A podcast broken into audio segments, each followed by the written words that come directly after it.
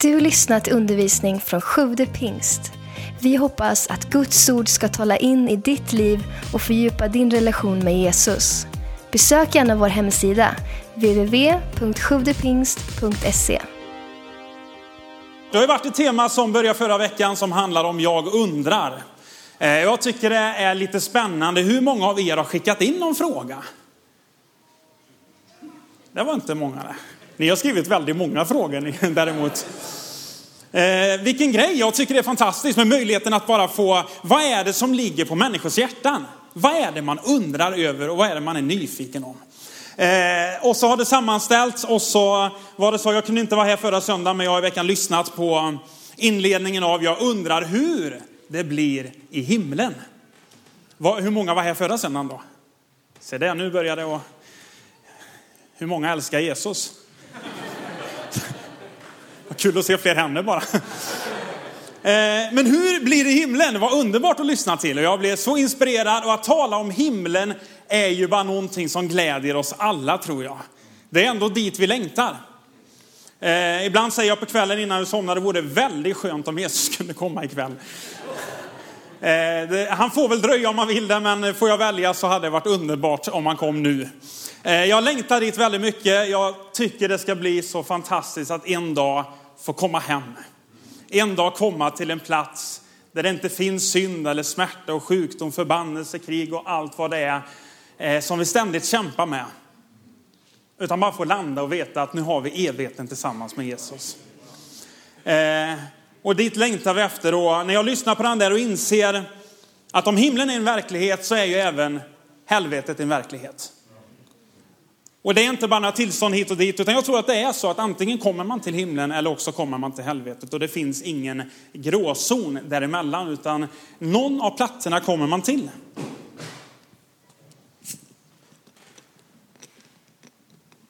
Om det är så att båda platserna finns så är det väldigt viktigt vart man kommer.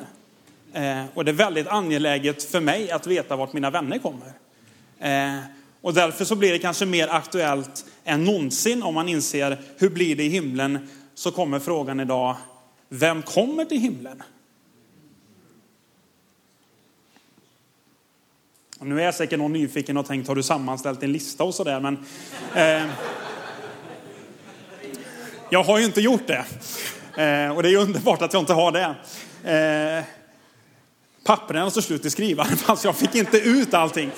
Eh, men jag börjar separera lite. Vem? Nej, det gjorde jag inte. Det är inte min sak och jag kommer aldrig veta vilka som kommer dit. Eh, men jag vet att jag kommer dit, tänkte jag säga. Eh, Bibeln är tydlig ändå med hur man kan komma dit. Och i predikaren i Gamla Testamentet så står det att Gud har lagt ner evigheten i människans hjärta. Och jag tror att alla människor någon gång ställer sig frågan, finns det någonting mer? Hur kommer jag i så fall till evigheten eller till himlen om den nu finns? Jag tror alla människor nästan är övertygade om att det liv vi lever här är inte allt.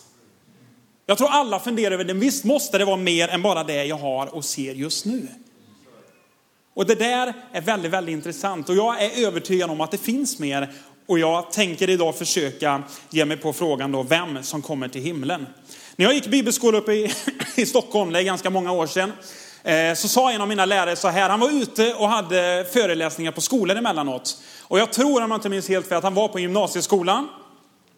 Och så skulle han ha eh, en, en undervisning där, säkert om bara kristen tro eller om uppenbarelseboken, något annat spännande.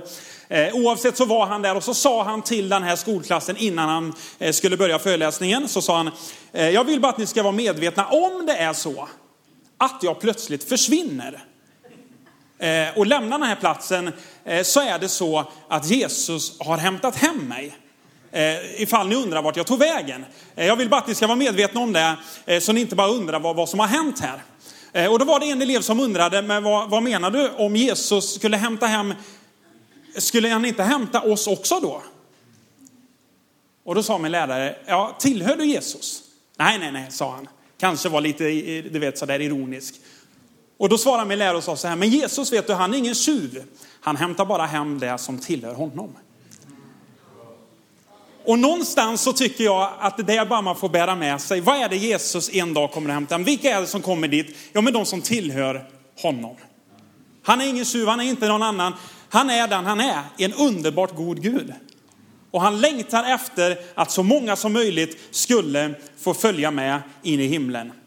Och min första rubrik idag handlar just om Guds godhet. För jag tror man måste lägga grunden och förstå att Gud är en god Gud. Ibland i våran värld så har vi ganska svårt att greppa att det skulle finnas någon som är alltigenom god. Det finns inget ont. Bibeln säger att det finns ingen växling mellan ljus och mörker, utan Gud är bara ljus. Han är evig och har alltid funnits till. Ja, men hur kom han till då? Han har alltid funnits där. Och vi har lite svårt att ta på det där eller förstå. Men det är ju det som gör Gud till Gud. Men att inse att Gud är fantastisk, han vill gott, han vill hjälpa människor, han älskar människor, han tror på människor, han vill uppmuntra människor, han vill befria människor, han vill bota människor, han vill uppväcka döda. Han vill gott hela tiden. Ja, men finns det verkligen en så god Gud? Yes, det finns en så god Gud. Eh, och jag tror vi ska, har du din bibel med dig får du jättegärna slå upp Johannes evangeliet kapitel 3 och vers 16 och 17. Jag vill bara någonstans visa hur underbart god Gud är. Och då säger du, men det här visste jag redan, det är ju underbart om du visste det. Då behöver vi berätta det för ännu fler människor. Ifrån kapitel 3 och vers 16, så väldigt, väldigt välkänt för många, Eh, så står det, ty så älskade Gud världen att han utgav sin enfödde son för att den som tror på honom inte ska gå förlorad utan ha evigt liv. Det är Johannes evangeliet ja. Det står första där. Det ska det inte vara. Titta inte där. Lyssna här. Eh, vi tar det igen. Ty så älskade Gud världen att han utgav sin enfödde son för att den som tror på honom inte ska gå förlorad utan ha evigt liv alltså komma till himlen. Inte sände Gud sin son till världen för att döma världen, utan för att världen skulle bli frälst eller räddad genom honom. Ibland tänker människan, men visst är det så att Gud, han, han ska ändå döma. Med dom åt folket. Nej, inte med dom åt folket. Ibland tänker människor så, vill nästan så. Men vet du vad? Gud sände Jesus för att han älskade världen. Att han älskade dig och mig och alla människor så mycket att han sände det bästa han hade. Inte sända Jesus för att döma världen och att världen skulle gå förlorad. Han sände Jesus för att världen skulle bli räddad. För att du och jag skulle få möjlighet att få ett evigt liv och komma till himlen. Jag tror att vi måste förstå vilken underbart god Gud vi har. Ibland har människor bilden av att Gud sitter där uppe i himlen med något långt eh, guldlockigt hår va. Med en gigantisk hammare, eller inte hammare, vad heter det? Klubba och så ska jag döma människor hela tiden. Han sitter där och väntar, när gör du fel va? Smack. Nej, nej, det är inte Gud. Gud vill hela tiden hjälpa oss. Han vill lyfta oss, han vill leda oss vidare. Han vill lyfta av synden, bördorna, problemet. Det är den Gud vi har. I första Timoteusbrevet, kapitel 2, vers 3. Eh, I första Timoteusbrevet kapitel 2, eh, vers 3 och 4.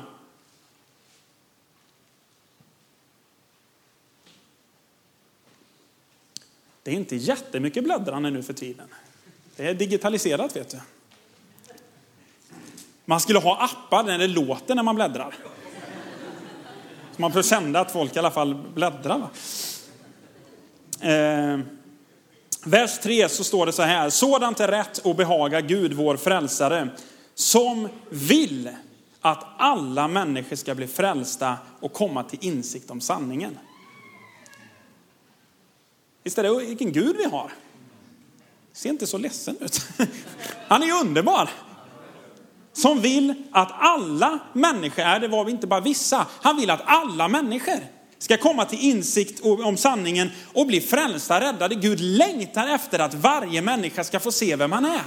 Han längtar efter att alla ska faktiskt kunna komma till himlen. Ibland så lever vi någon insikt, vi sitter här, vad kan vi vara, 150, tog jag i lite kanske, 100, Säg 80 så är ni glada. Och så bor det, det finns ju fler kyrkor i Skövde, och så bor det kanske 50 000 människor. Vi tänker, här har vi allt. Vi har många kvar att nå. Gud vill inte att vi ska vara en liten ex, det är vi som kommer till himlen. Han längtade efter att vi skulle ta det budskapet till väldigt många fler människor. Jag tror vi måste ibland vidga vårt förstånd och bara, Gud är god. Han vill inte begränsa till en viss sorts människor. Eller en viss sorts hudfärg, eller en viss sorts... Han längtar efter att alla skulle få chans att bli frälst. Din granne, din svärmor vill också att du ska bli frälst. Vet du. Även om inte du vill det tänkte jag säga, så vill han det. Och din mamma och mormor, dina klasskompisar, alla vill han få in i himlen. Började lossa här vet du. Jag tar ett bibelord till, jag tror det är det som är grejen. Vet du. Vi tar Romarbrevet kapitel 2.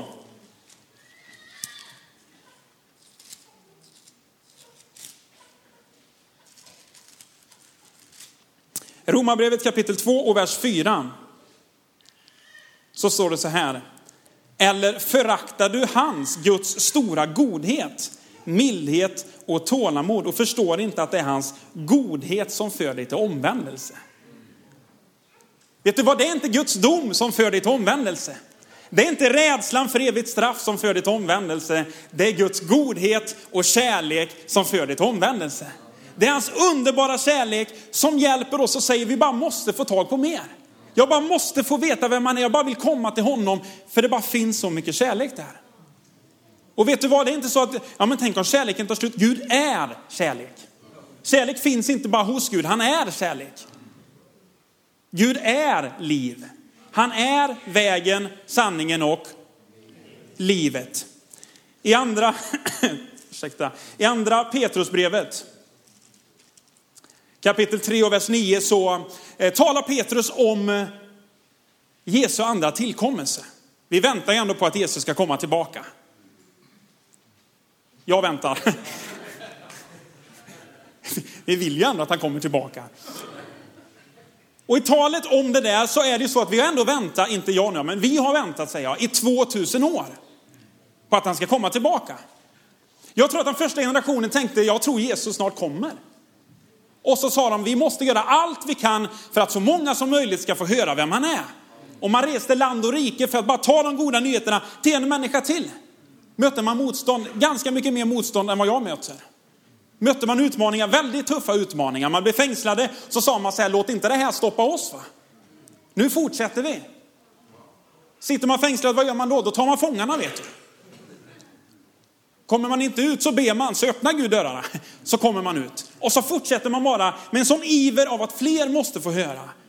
Och så kommer de redan här, jag vet inte riktigt vart någonstans i tiden vi är, eh, men i kapitel 3 och vers 9 så står det så här att Herren dröjer inte med att uppfylla sitt löfte så som en del menar. Alltså redan då så undrar man, ni talar om Jesu andra tillkommelse, han har inte kommit än.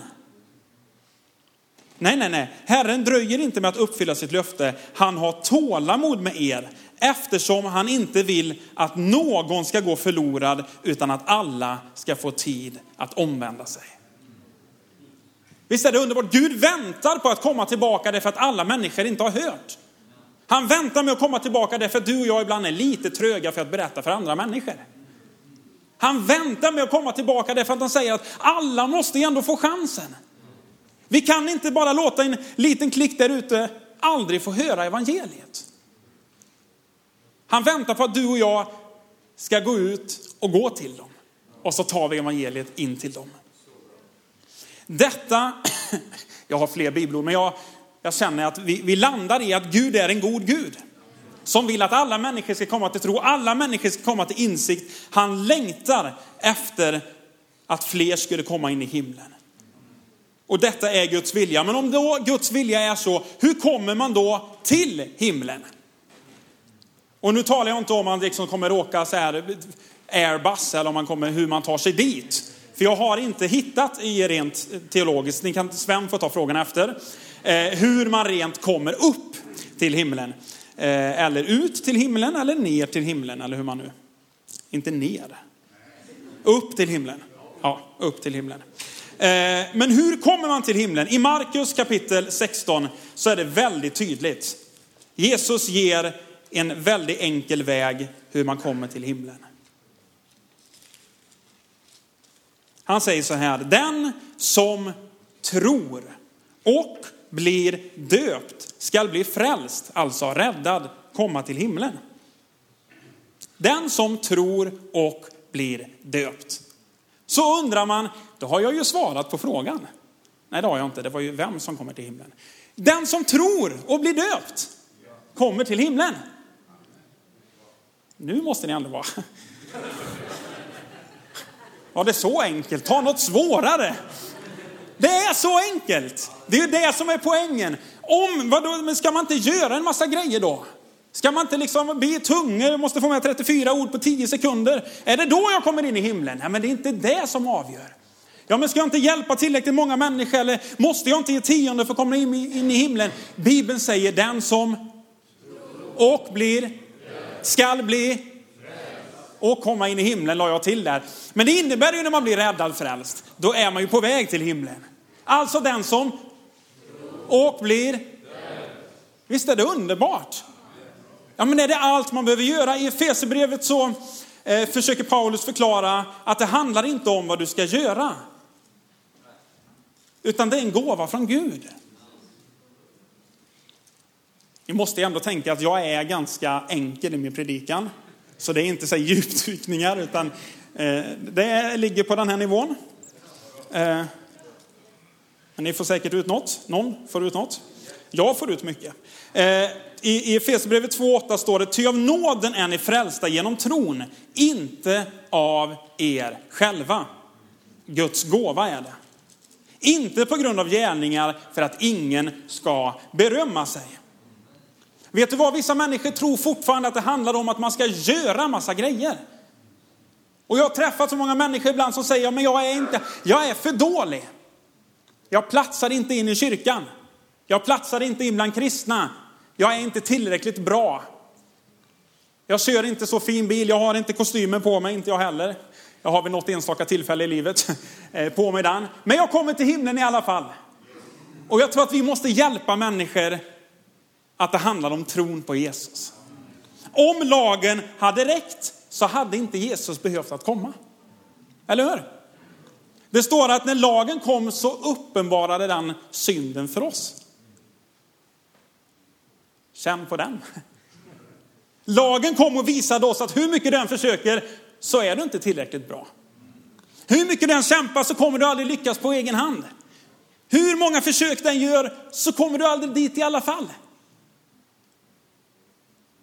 Så är det underbart att tron räcker. Och då tänker de, men jag som ändå är så duktig, jag ber ju mer än ni alla, det är ju fantastiskt. Fortsätt med det. Men det kan komma en människa som vänder om idag och han är likställd i alla fall. Föraktar du Guds godhet? Det var det han sa innan.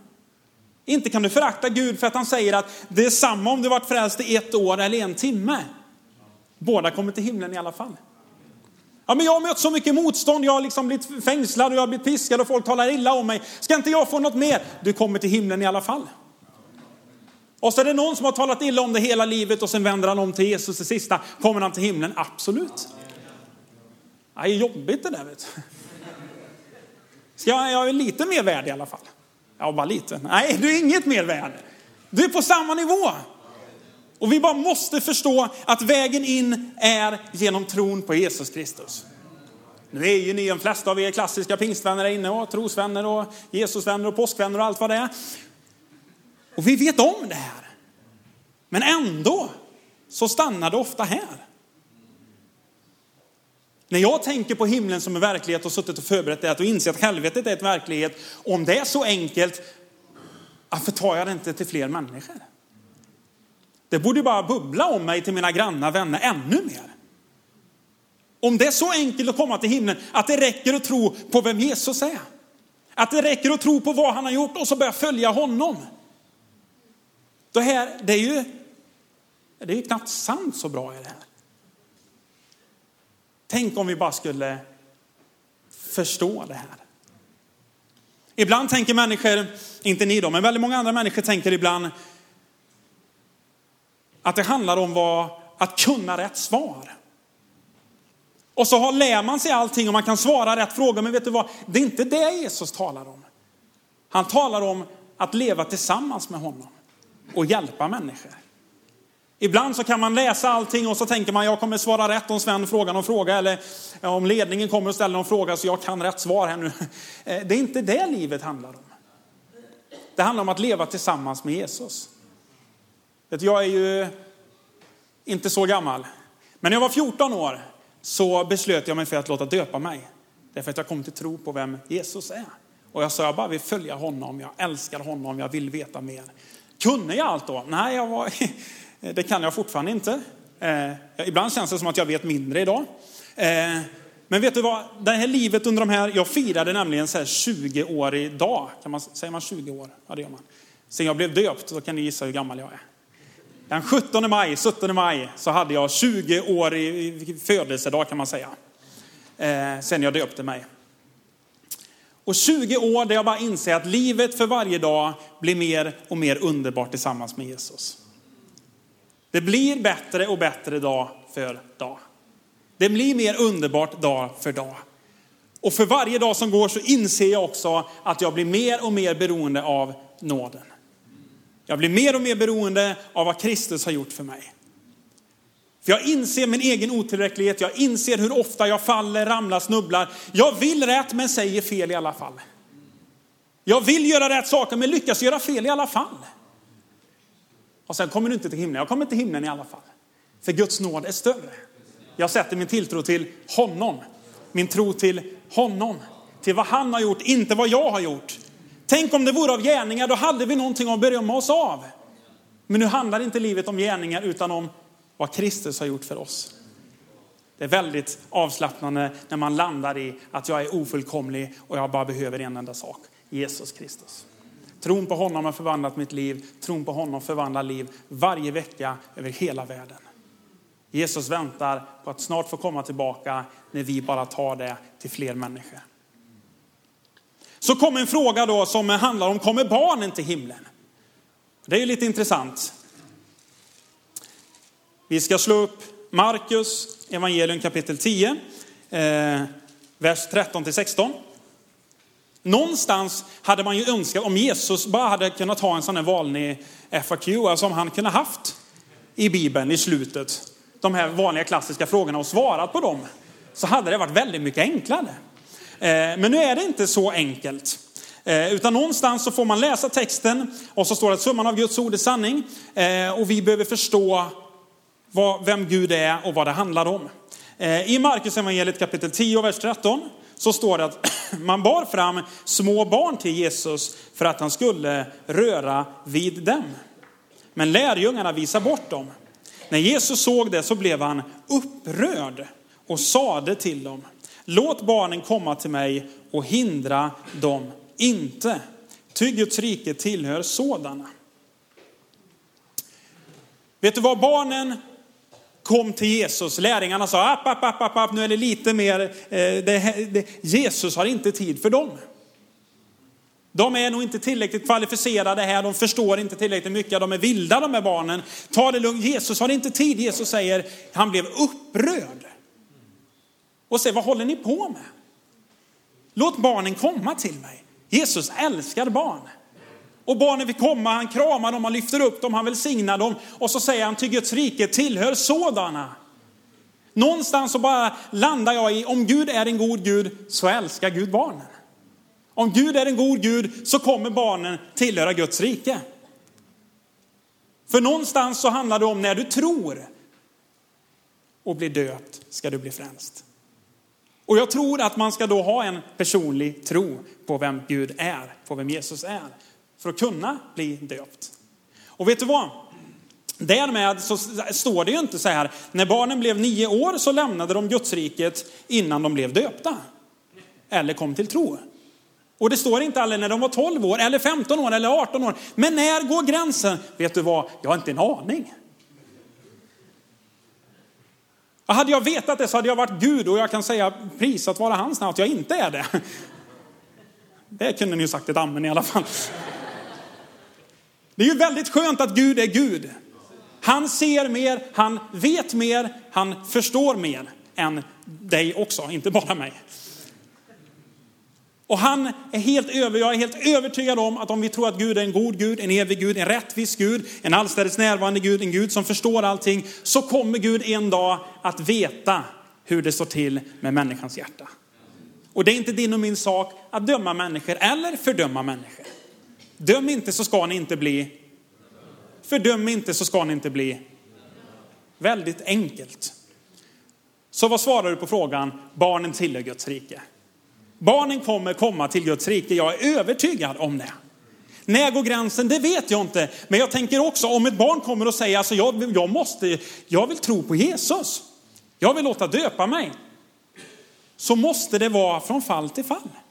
Det är ju väldigt personligt och i mognad och utveckling vad man är kapabel till eller vad som har hänt i en människas liv. Sen om det är så att nio år är för tidigt eller för sent eller om någon är 15 år, alltså vi har inte en aning. Jag tror att vi måste lyssna in, respektera och så finns det inte den här, så här ja men det ska tydligt svar. Det finns inget tydligt svar. Välkommen till himmelriket. Barnen tillhör Guds rike. Jesus välkomnade dem. Han sa inte, kolla här är barnen, låt oss döpa alla innan. Och han döpte dem inte heller. Han välsignade dem och tog hand om dem och sa Guds rike tillhör sådana som dem. Så någonstans så tror jag bara vi behöver landa i att Gud är suverän. Han älskar människor, barnen kommer komma dit. Men då var det någon som sa, personer som inte har hört om Jesus innan de dör. Hur blir det med dem? Nu ser jag nyfikenheten. Jag gav mig in och skulle göra en undersökning. Och jag började läsa olika teser och olika, ja det var inte min grej kan jag säga. Det vet ju ni innan att det inte var min grej. Men du vet, det fanns så många vägar och teser och du vet teologiska eh, grejer för att få reda på dem. Eh, jag hittade inget i Bibeln, så kan vi säga. Men det fanns väldigt mycket andra sidor på nätet om folk som var övertygade om hur människor kom hit och dit och till himlen eller inte himlen. Så jag kände bara så här, det var nästan skönt eh, att det inte fanns ett supertydligt svar där också. Eh, utan vad som hände när jag började studera den frågan och läsa de här grejerna, det var att Gud på något sätt bara väckte mig att om de inte kommer till himlen så behöver jag resa ännu mer. För att ta evangeliet till dem. Någonstans väcktes bara allvaret av att det finns en himmel och det finns ett helvete. Vi vet inte. Däremot så kan Bibeln tala om att, eh, att hela skapelsen vittnar om vem Gud är. Och därför så står det att hans verk är utan ursäkt. Och någonstans så handlar det om vilket ljus och vilken uppenbarelse man har fått den dagen. Hur vi kommer stå till svars inför Gud. Eh, jag hade ett tillfälle när jag gick i trean på gymnasiet. Det var strax innan jag skulle ta studenten så eh, skulle vi resa till Turkiet eh, med klassen. En eh, härlig resa på, på många sätt. Eh, och vi åkte dit för att, för att bli bruna helt enkelt innan studenten. Vi som är vita vill ju gärna få en annan kulör när man ska fotograferas och ta studenten. Så att vi, vi reste dit hela klassen. Eh, och när vi var där så det var nästan hela min klass och eh, de visste mycket väl vem jag var och vilken tro jag hade. Eh, och redan när vi började resa så började frågorna komma om Gud och så vidare. Jag hade en kille speciellt, han, eh, han älskade du vet, science fiction. Eh, så han sa, vart någonstans ska jag börja läsa? Och jag vet inte om det var det klokaste svaret, men jag sa Uppenbarelseboken är ju kanon. Det är drakar och det är saker utan dess like vet du. Och är det sant, sa han. Ja, ja, det här är en bra bok, vet du. Läs den, va. Så han började köra högläsning, vet du, på Uppenbarelseboken, va. Och vi skulle ta, ta oss igenom den här veckan och vi, vi hade ju ändå så att fram till ungefär midnatt så, Eh, så var jag med. Sen där någonstans gick jag och la mig och så stack de ner eh, till stan och kom fram tillbaka framåt fem sex och då gick jag upp tänkte jag säga då. Eh, och så hade vi en skön vecka ihop sådär. Men en av kvällarna så, så satt vi och pratade och då kom den här frågan. Ja, men vad händer, du, vad händer med de som inte har hört evangeliet? Hur är det med dem? Och jag satt där och jag, jag har ingen jag, jag vet inte vad som händer med dem. Och jag vet inte om det var den smartaste evangelisationsstrategin jag hade lagt fram heller. Men jag sa att Du vet ju nu så att du kan ju inte säga att du inte visste. Efter jag hade predikat. Och då blev det lite tryckt stämning där. Eh, ja, då har du ju rätt. Ja, precis. Va? Så att nu när jag berättar om hur Gud är kan du inte en dag, utan nu måste du ju faktiskt ta ställning. För att du vet ju om. Och du har faktiskt fått någon slags uppenbarelse eller ljus om det här. Och det är det jag landar i när det gäller personer som inte har hört. Jag tror fortfarande att det finns en stam någonstans i, i liksom den afrikanska steppen som aldrig har hört om Jesus. Så skulle jag aldrig säga att de kommer inte till himlen. Utan jag tror att Gud är en god Gud. Och han ser deras hjärtan, han vet vad som har hänt, han vet hur de har levt. Och han kommer en dag att kunna döma det rättvist. Men däremot så vet jag också att det ligger på mitt ansvar och det ligger på ditt ansvar att ta evangeliet till dessa människor. Och det är nog det som väcktes mest i mig när jag började studera, vem är det som kommer till himlen? Det är inte bara så att ja, men vi vill leva våra liv, Gud kommer en dag se vem som kommer dit. Nej, nej, nej, nej. Att komma till himlen innebär att jag sätter min tro till vem han är. Det innebär att jag tar uppdraget på fullaste allvar och faktiskt ger mig in i att berätta vem han är för fler människor. Det kommer en fråga till som vi ska ta på slutet här. Eh, ni får gärna slå upp Lukas kapitel 18.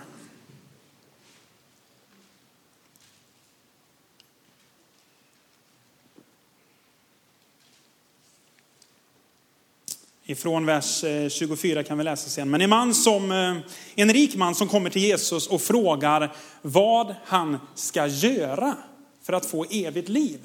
Och så har de en liten dialog. Eh, och han säger att det är massa grejer han har gjort i buden och hållt och så vidare.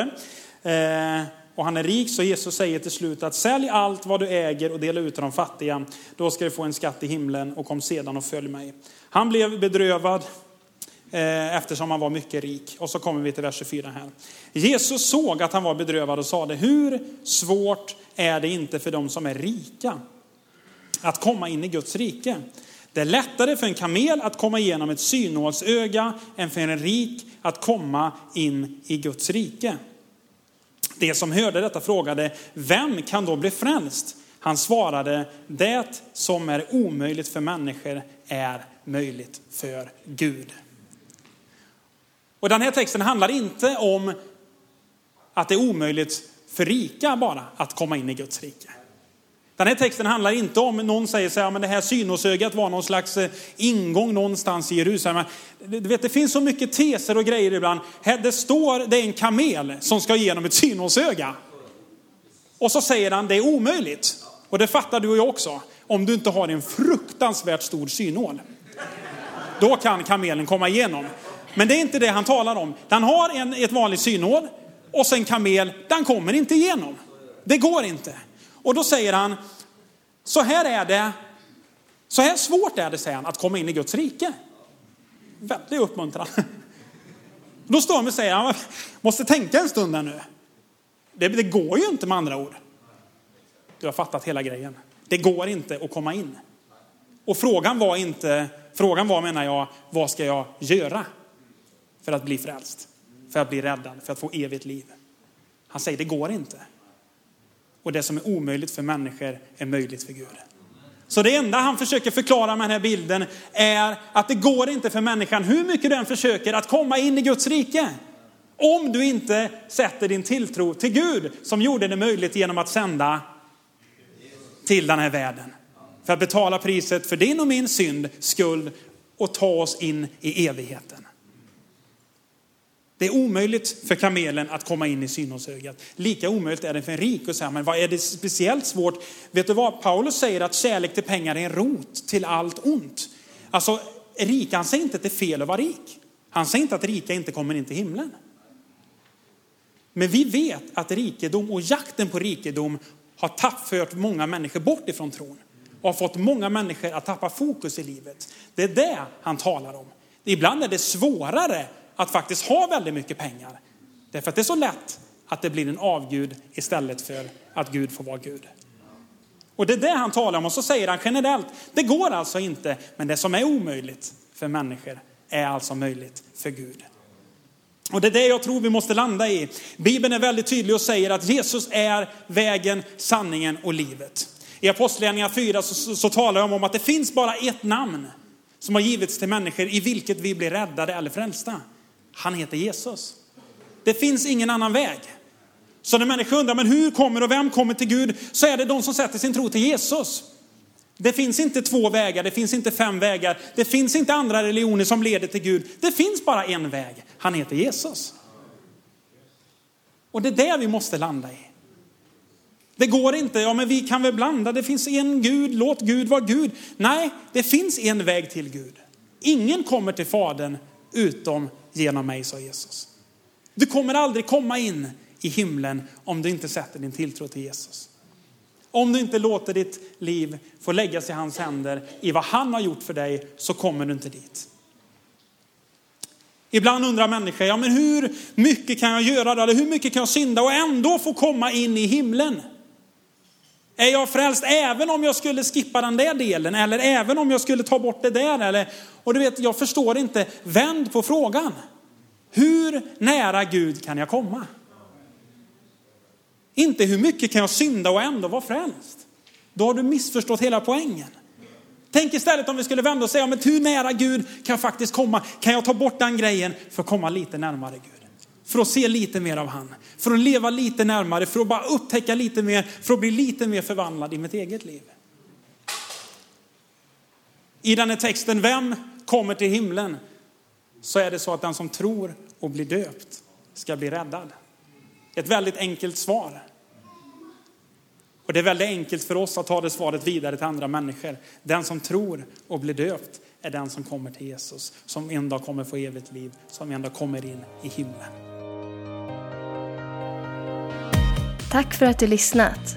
Glöm inte att du alltid är välkommen till vår kyrka. Du hittar mer info på www.sjuvdepingst.se